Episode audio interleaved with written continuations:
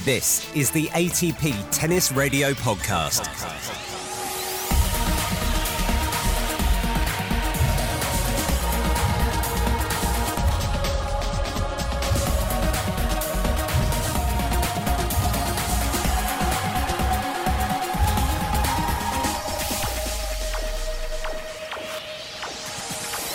Welcome to the latest show. I'm Seb Lozier, and this week it's a real delight to be joined by former world number two and French Open finalist Magnus Norman. Magnus is also now the coach of Stan Wawrinka, and we spoke all about Stan and the Grand Slam successes he's had while they've been together, their relationship on and off the court, and the Magnus Norman coaching philosophy. But we started with round two of the ATP Coaches Programme, basically an incredible online auction of promises, raising funds for fellow coaches struggling during the pandemic. And one of the lots up for grabs is a session with Magnus himself. I'm going to try to give it everything I have. Uh, when, when the player comes on court, I'm going to try to make the player as good as possible. So it would be, uh, I think it will be a great experience going to try to make the same uh, kind of drills that I normally do with with Stan and with the with the pro players. So I think it's going to be a great session, uh, and I'm really looking forward to it. So what what are those drills? Give us an idea. What can they expect? They can expect to get the same uh, one-handed backhand as Stan Wawrinka, basically. so uh, no, but I'm going to do I'm going to do basically the same drills: a couple of hand feeding drills, a couple of racket feeding drills, some live drills, some live balls, and uh, you know try to get my my knowledge uh, when it comes to technical work uh, across to the players. So it's going to be it's going to be a fun experience for sure. And uh, obviously a fantastic initiative from Danny uh, Vallverdu, who's uh, sort of put this together. So it's going to be, it's going to, yeah, it's a fantastic thing actually. If you can guarantee a backhand like Stan's, I'm in. Um, on a on a serious note, how how important is this? Come on, give us an idea of how much the coaches, you know, lower down the coaching echelons, really are really going to rely on this first of all, I think it's great because uh, a lot of the top coaches, uh, uh, you know, they, they work with top players and and uh, you know it's, it's another financial situation maybe if you work with top players than than lower ranked players. And I think especially during these times, uh, lower players they, they, they cannot afford to pay salary of a coach when, when they're not working together. So obviously the, the coaches are really struggling at the moment. So I think it's a great that you know the top coaches come together and uh, acknowledge the, this uh, the lower ranked coaches and and uh, all the coaches actually. So so first of all i want to say that that's yeah it's, it's incredible. Just the, the the thing that they are doing the thing that we are doing together it's uh, yeah it's, it's, it's, a great thing. And it can help a lot of the coaches uh, that that has been without salary for months now. And we should probably say that to bid on all of these fantastic lots, um, people go, should go to atptour.com for the web to the website for more details and to to make their bid. Um, Magnus, I, w- I want to talk more with you about your own coaching and about Stan. First, though, you you got your own tennis academy. You've had that for quite some time. Good to great, with your former coach Mikael Tillström and also Nicklas Kulti. I think. How did you get into all of this? Well, we started uh, talking together 2009, 2010. Uh, you know, we, we, we were all uh, quite worried for Swedish tennis because no, no one was uh, coming really after Robin Söderling. And this was the years when I was coaching Robin, you know, so, so we were a bit like, okay, uh, the federation maybe it's not doing the, the right thing or, or maybe they are, you know, but maybe we can somehow help, you know. Uh, so then me and Michael and Nicklas started uh, talking together. You know, instead of instead of not doing anything or, or or saying that everything was better before. Okay, let's let's try to do something creative. Let's try to open an academy. Uh, so we started a, a Facebook page actually. Uh, we we opened the academy and we said, okay, we are available from Monday at 7 a.m.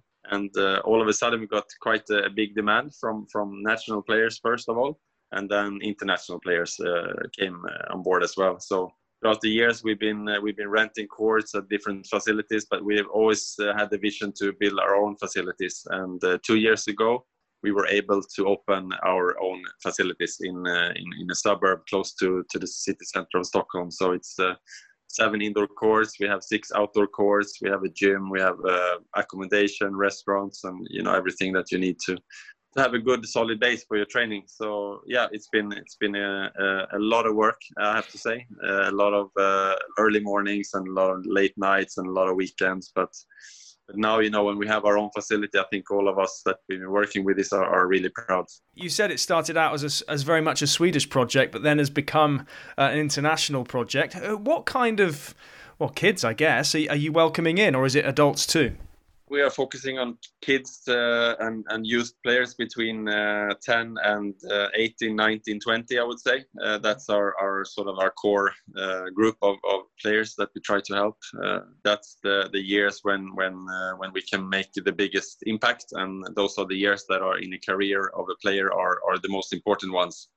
So we try to focus on the on the core which is between 12 and, and 20 sorry 10 and, and 20 i would say. So we are quite small, uh, so we are limited when it comes to amount of, of, of players that we can help. Uh, we we have a maximum of 50 players only, so it's very important for us that we uh, get the, the right players on board, of course. But yeah, we like to get on, on court with younger players. That's uh, it's, a, it's a great a great thing to do. What are you looking for? What traits are you looking for? I think the most important thing uh, is uh, the the passion that they have the, the passion in their eyes that they want to become better. You know, a lot of a lot of coaches, a, a lot of parents, they, they, talk about talent. But uh, talent for me, real talent for me, is the, the ability to to work hard uh, on a daily basis. Even if you lose, sometimes you know you lose some matches, uh, but you don't lo- lose motivation. When you lose, you, you you go out and you work even harder when you lose. You know that's the that's the real talent for me. So uh, yeah, that's important to to look at the the passion in their eyes, the ability to the, the coachability. You know, do I get any response from the players that I have in front of me. Those kind of things are super important for me. In terms of your own approach to coaching and training, is it true that you kept a training diary at the age of 12? Yeah, I mean, uh, sounds a bit crazy. I know it sounds a bit weird, but I'm promising I'm not weird. I'm just from from a small city. Uh, uh, only 6,000 people is, is from my city, and uh, we didn't have any any professional coaches when I was growing up. You know, my father was my coach, so we sort of learn tennis together. So it became uh, part of my my process to write down all the, the sessions that I did and all the progress that I did. So it was nothing nothing more than that. But I think it helped me to grow my tennis ID and, and my tennis mind a little bit when I was younger as well. And maybe that's why I, I also became a successful coach. And I guess this was all to try and emulate Stefan Edberg at the time, was it? As a young Swede, was was he was he the sort of poster boy of Swedish tennis at the time? I guess he must have been. Yeah, Stefan was my idol when I was growing up, and then uh, later it became uh, Jim Courier actually uh, from the United States. He became my idol when, when I was playing more on on, on, the junior tour. I saw him play and I saw saw him practice and compete. Uh, so yeah, those were my two idols when I was growing up. You mentioned before about going back to the well, and you know when when you're you know when you've lost and how important that is. I've got to ask you about this story that Freddie Rosengren, your old coach, has told us a few times. I think it was Sydney 2000. You just lost the final to Lleyton Hewitt, and he said, uh, you know, he, he he says it so well. But I mean, you, you tell us what happened. You told him to go and get the balls. You wanted to get back out there. Yeah, I mean, that happened on numerous occasions actually, but maybe this was the the one that's you know stuck on Fred, Freddie's mind. But uh, yeah, I told him to you know was I think it was 40 degrees outside and just lost the final against Lleyton. I, I felt like I should have maybe won that final. And yeah, I told I told Freddie to to bring a big big basket of balls. We went out to a court, uh, you know, across the street uh, where no one was watching, and we we we kept playing for another hour. He kept feeding balls left and right.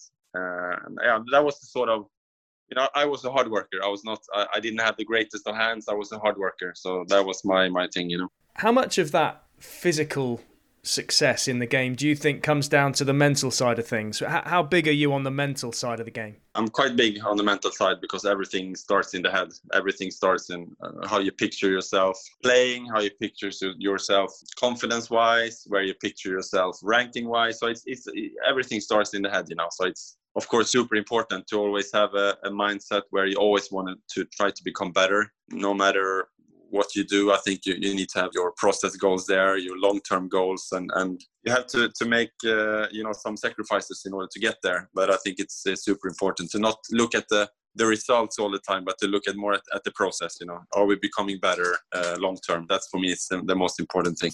So how much physical sacrifice do you expect from the players you coach?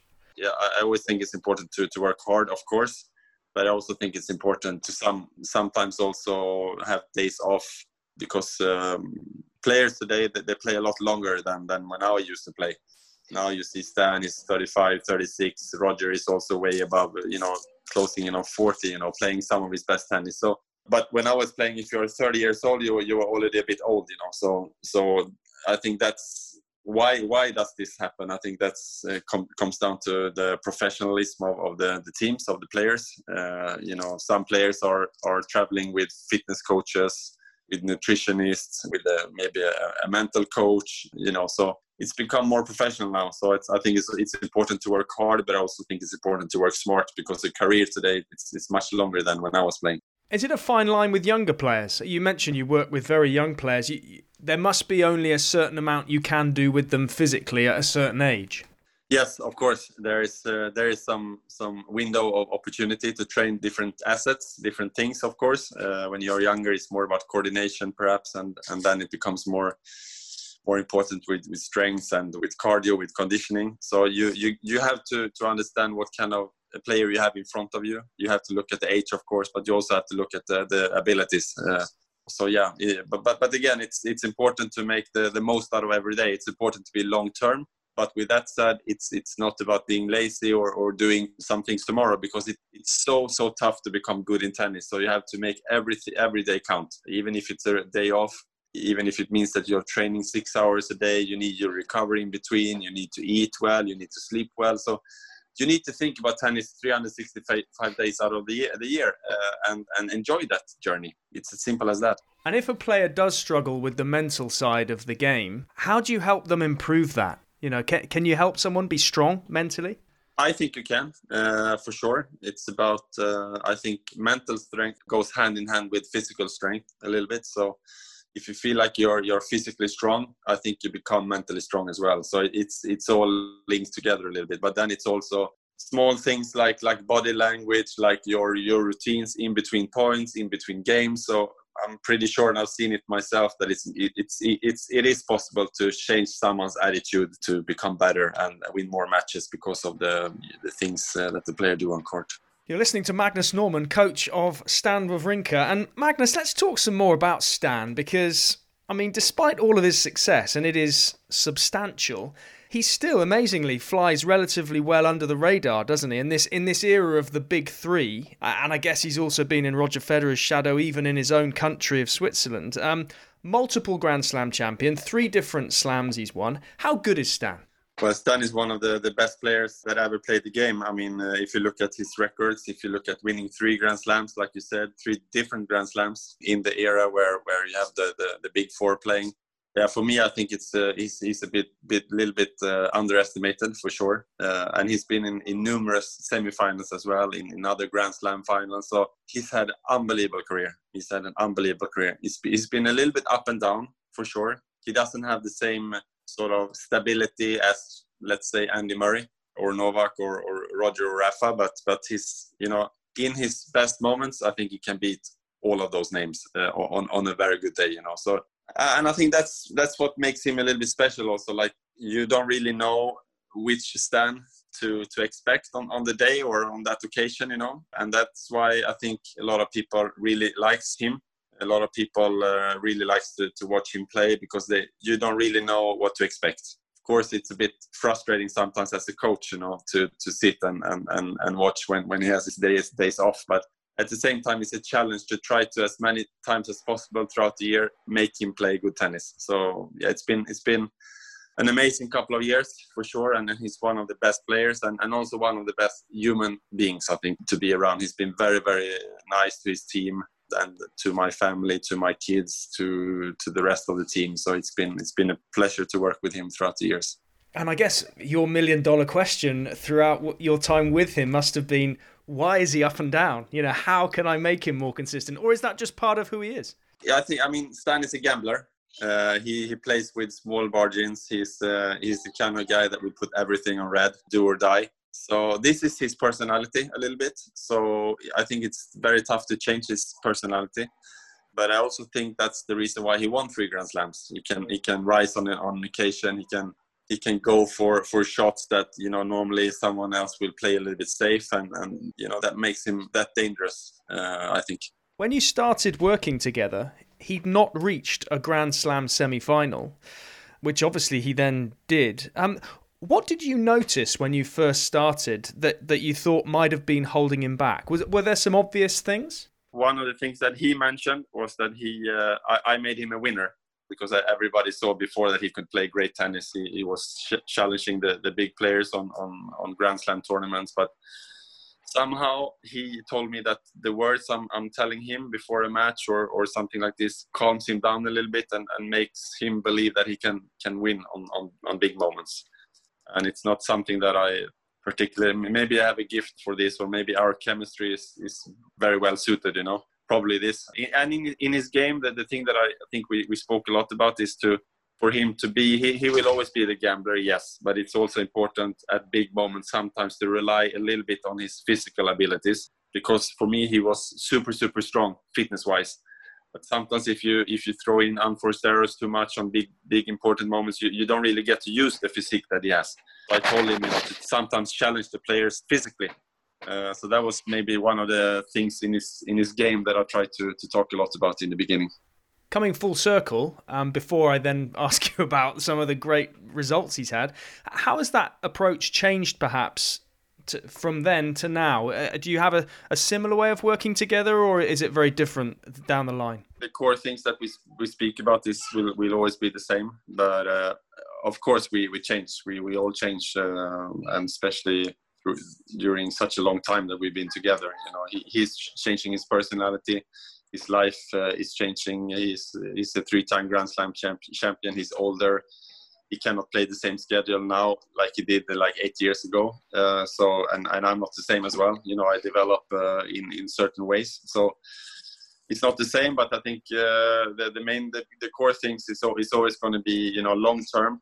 Uh, we're always going to look at the process, uh, try to become better every day, and then try to get ready for all the big tournaments uh, with with a good preparation before that. And then you know sometimes you lose sometimes you win but if you feel like you're doing the right things and you feel like you, you're getting better all the time that's the that's the main thing for us. Technique wise his backhand is held up as one of the shots in tennis um, it, from any era but in terms of technique across the board was there anything you worked on in particular when you started out together? Not technically maybe but uh, the forehand side has always been the, the side that needs a little bit more work.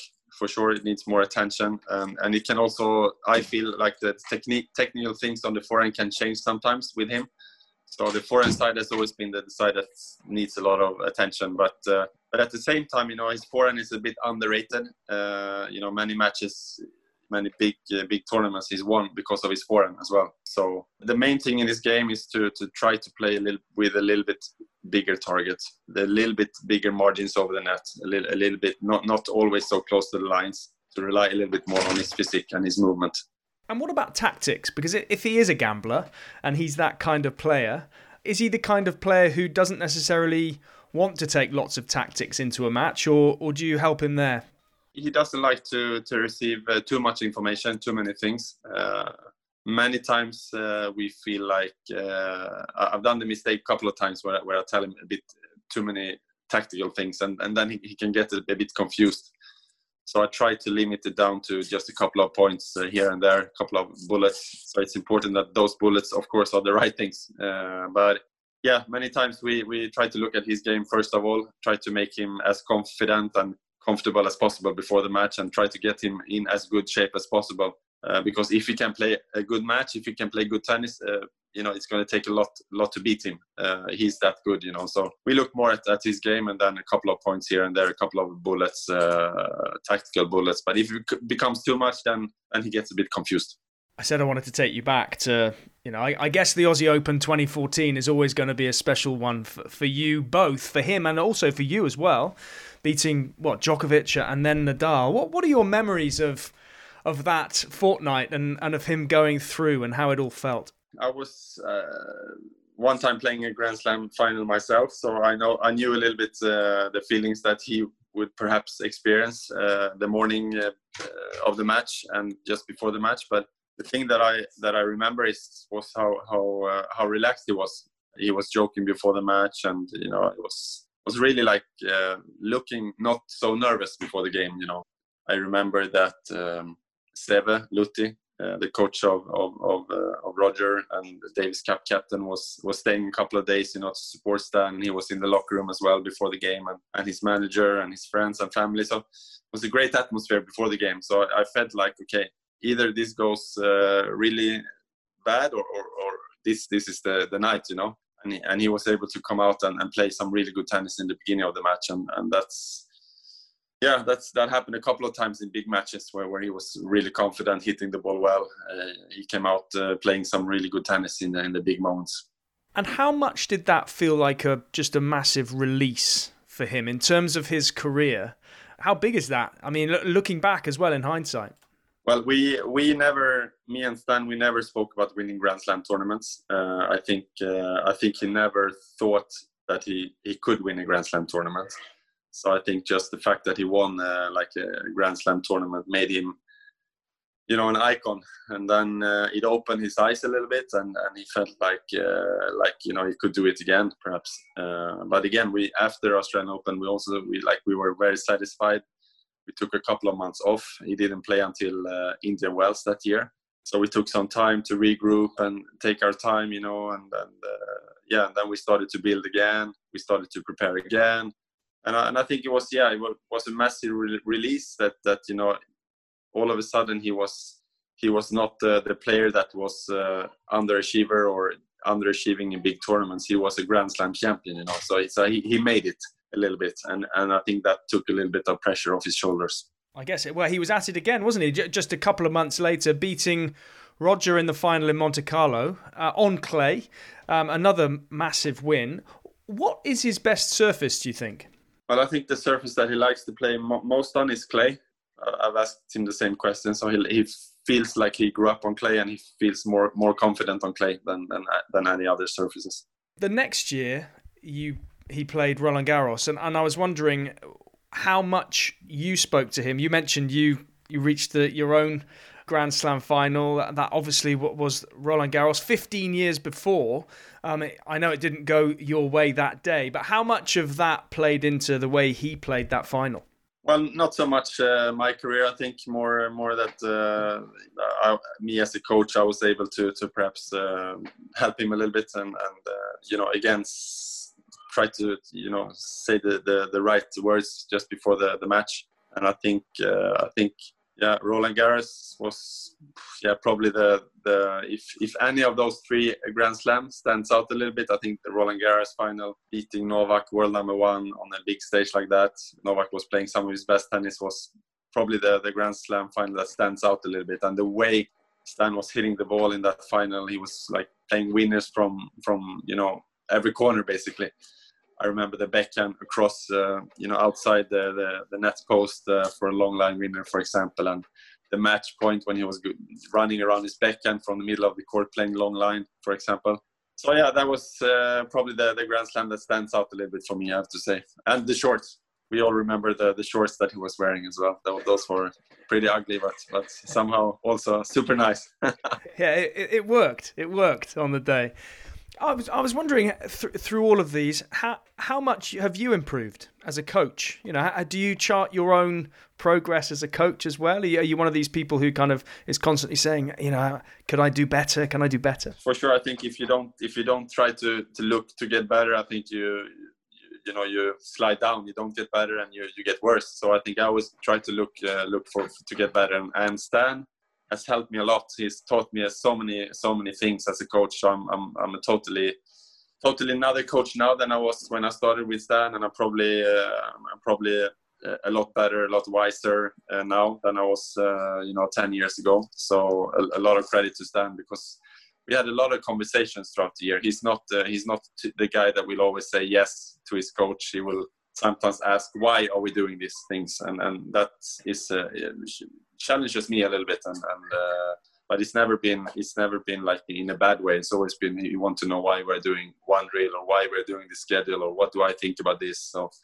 it's always it, it's, it's a learning process for me as well with him. And uh, yeah it's been uh, it's been great eight years and i think i'm a lot better now as a coach than i was 10 years ago Give me an idea though of what you're doing better. What, what, what like what? Well, uh, I don't get stressed too much uh, now. I, I, know that uh, you know things will take care of itself. You know, I don't I don't stress for for a for a loss. I know that uh, you know we we have to think about the long term.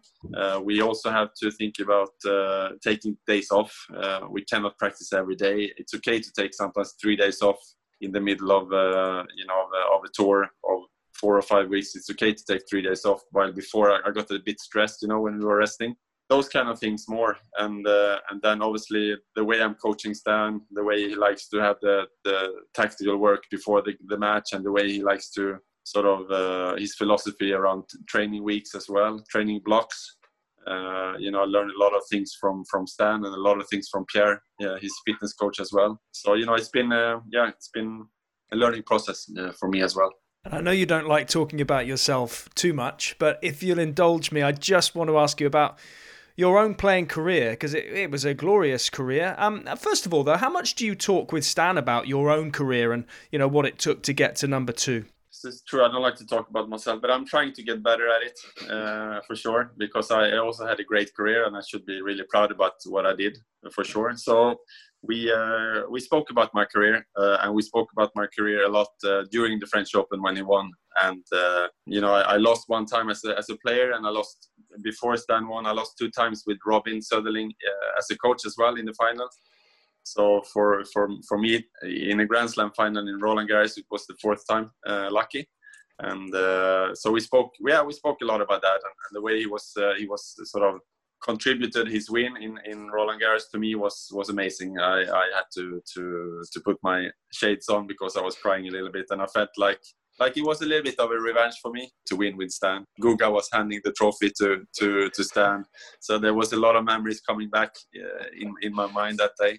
So it was was special for sure. What stands out as your, I guess, proudest memory or moment as a player? Well, I would say uh, winning, uh, winning. Uh, I mean, winning uh, Davis Cup for Sweden, '98. That was big. Davis Cup for yeah, playing for your country. Davis Cup with the tradition that we have in Sweden is uh, is obviously huge. So that was that was the last time Sweden won Davis Cup as well, '98. And then you know, I had a I had a great season in 2000 when I when I reached number two in the world. Uh, I won in Rome. Uh, a couple of weeks later, I mean, finally in Roland Garros, where, where I felt like you know perhaps I could have won the title as well. So those were my highlights in my career. I'm super proud. I was close to, to winning a Grand Slam, of course. I was just you know one set away, and also if I would have won that match, I would have become number one in the world. So, but I try to look at it in a positive way. I try to look at it that you know maybe if I be, be, became number one in the world, maybe I wouldn't have had the passion to again go out and travel on the tour as a coach. So I want, I, am one of those guys that no matter what happened, I, I try to find the positive things out of, out of things, and, and that's the way I, I, like to look at it as well.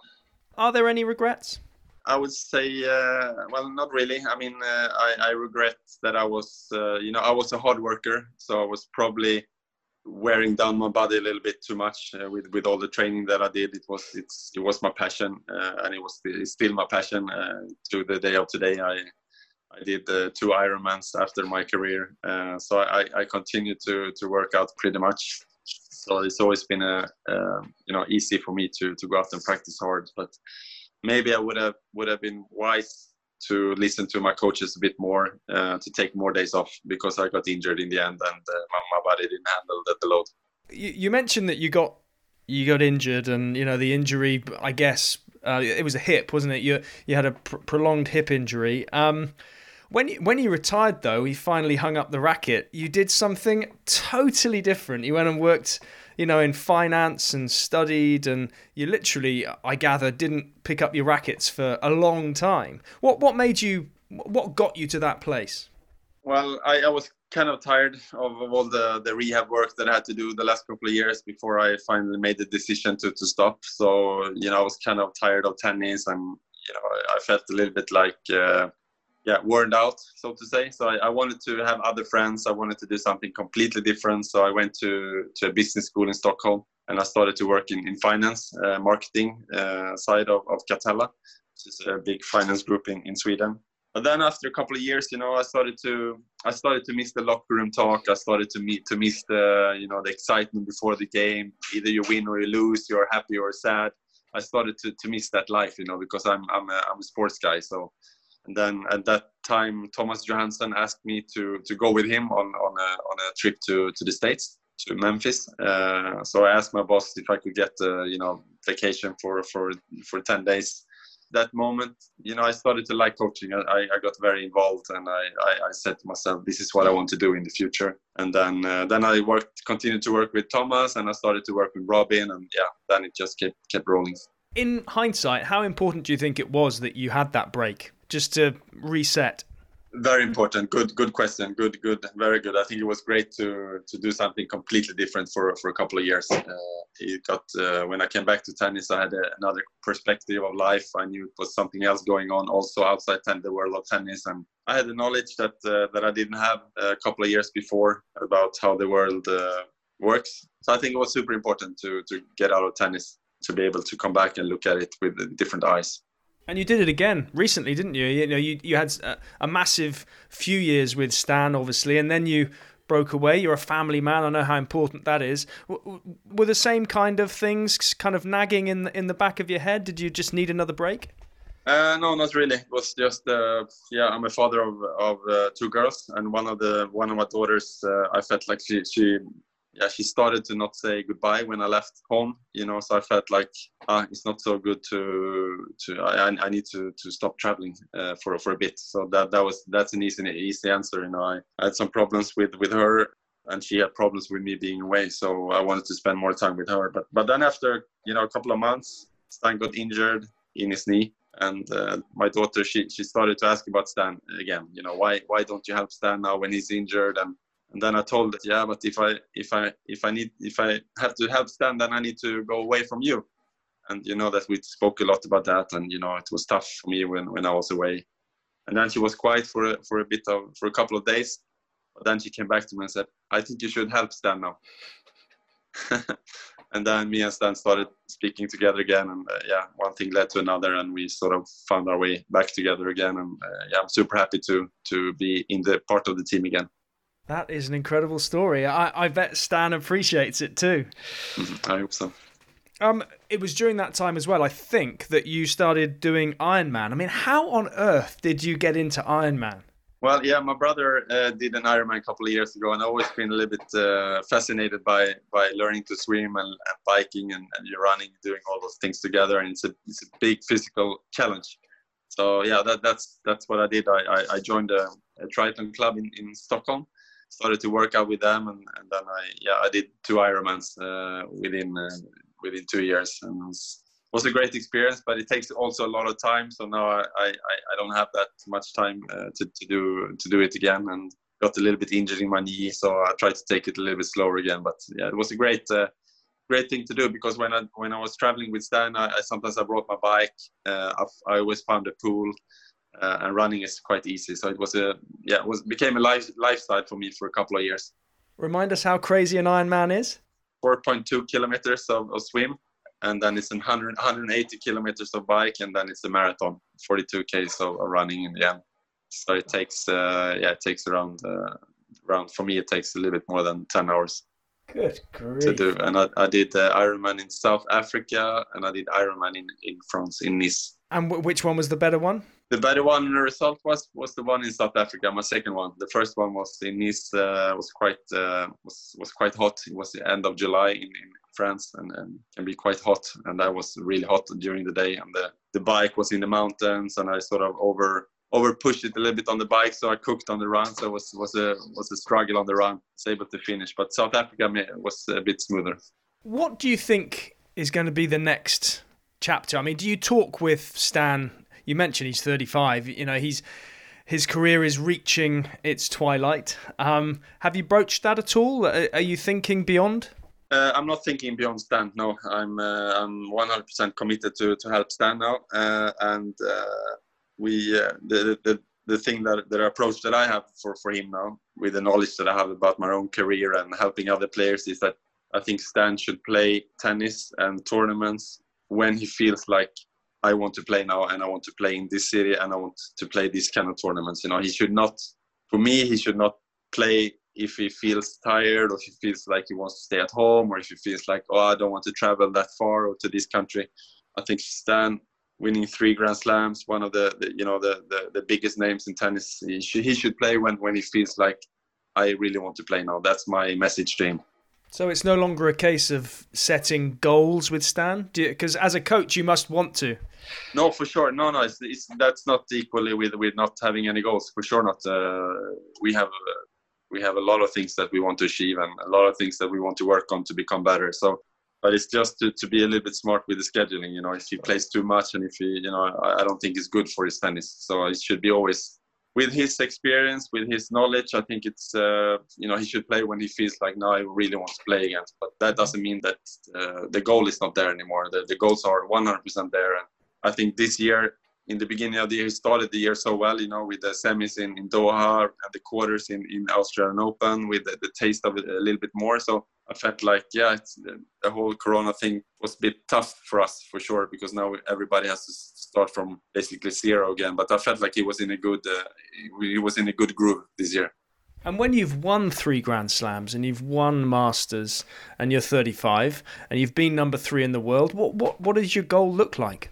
In terms of winning or losing i think we always look at long term. We always look at the process. We always try to to become better. Uh, there are always things to work on and there's always the tournament that you want to try to to be as fit as possible uh, for. Uh, and uh, yeah we make the schedule every year and we, we we work around the schedule. So we try to meet on a regular basis and, and have our practice days and then we go to tournaments together. But yeah it would be nice to yeah to play well for sure in the bigger tournaments but also to to win uh, uh, to win the tournament again for Stan because he hasn't won a tournament in, in quite some time. You know, even if it's a, a smaller uh, 250 tournament or a 500 tournament, doesn't really matter. But it would be nice, I think, to win the tournament again. And, and just finally, but before I let you go, Magnus, um, what is next immediately in terms of working with Stan? What, what does that look like? Well, being a Swede now traveling, it's a bit tough because uh, a lot of countries doesn't like to, that the Swedes come to their country, and Switzerland is one of those countries. So it's it's uh, almost impossible for me to fly to, to Switzerland. But we we're gonna we're gonna meet in, in Monaco and we're gonna practice together. Obviously, uh, try to prepare as well as possible for the uh, the American swing that is on the schedule. Uh, it's going to start in Monaco in in, uh, in, a couple of weeks, and yeah, that's that's the plan. And there's a lot of tennis, isn't there, with with all of the clay court swing backing up after that. How how much tennis do you think you'll be looking at with Stan? Are you going to try and play as many as you can?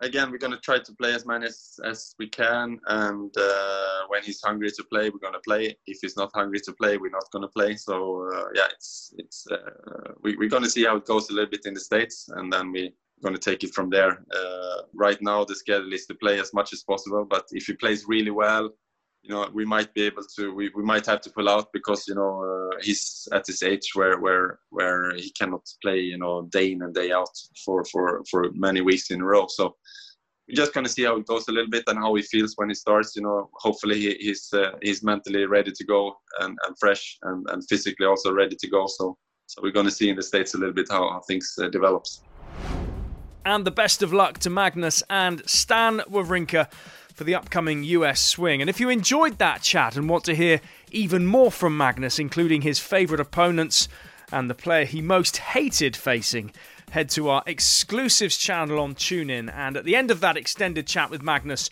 you can also hear two more Swedish greats Magnus's own idol, Stefan Edberg, and Mats Wilander, who were on this week's Tennis United show. That is well worth a listen. Join us next week when we'll be with Neville Godwin, the coach behind the 2018 Australian Open semi finalist Hyun Chung. He's battling back from injury. We hear from Neville about all of that and why Chung is being compared with Novak Djokovic. That's all to come next week. Join us then. If you like this podcast, please search the iTunes Store for ATP Tennis Radio to leave a review.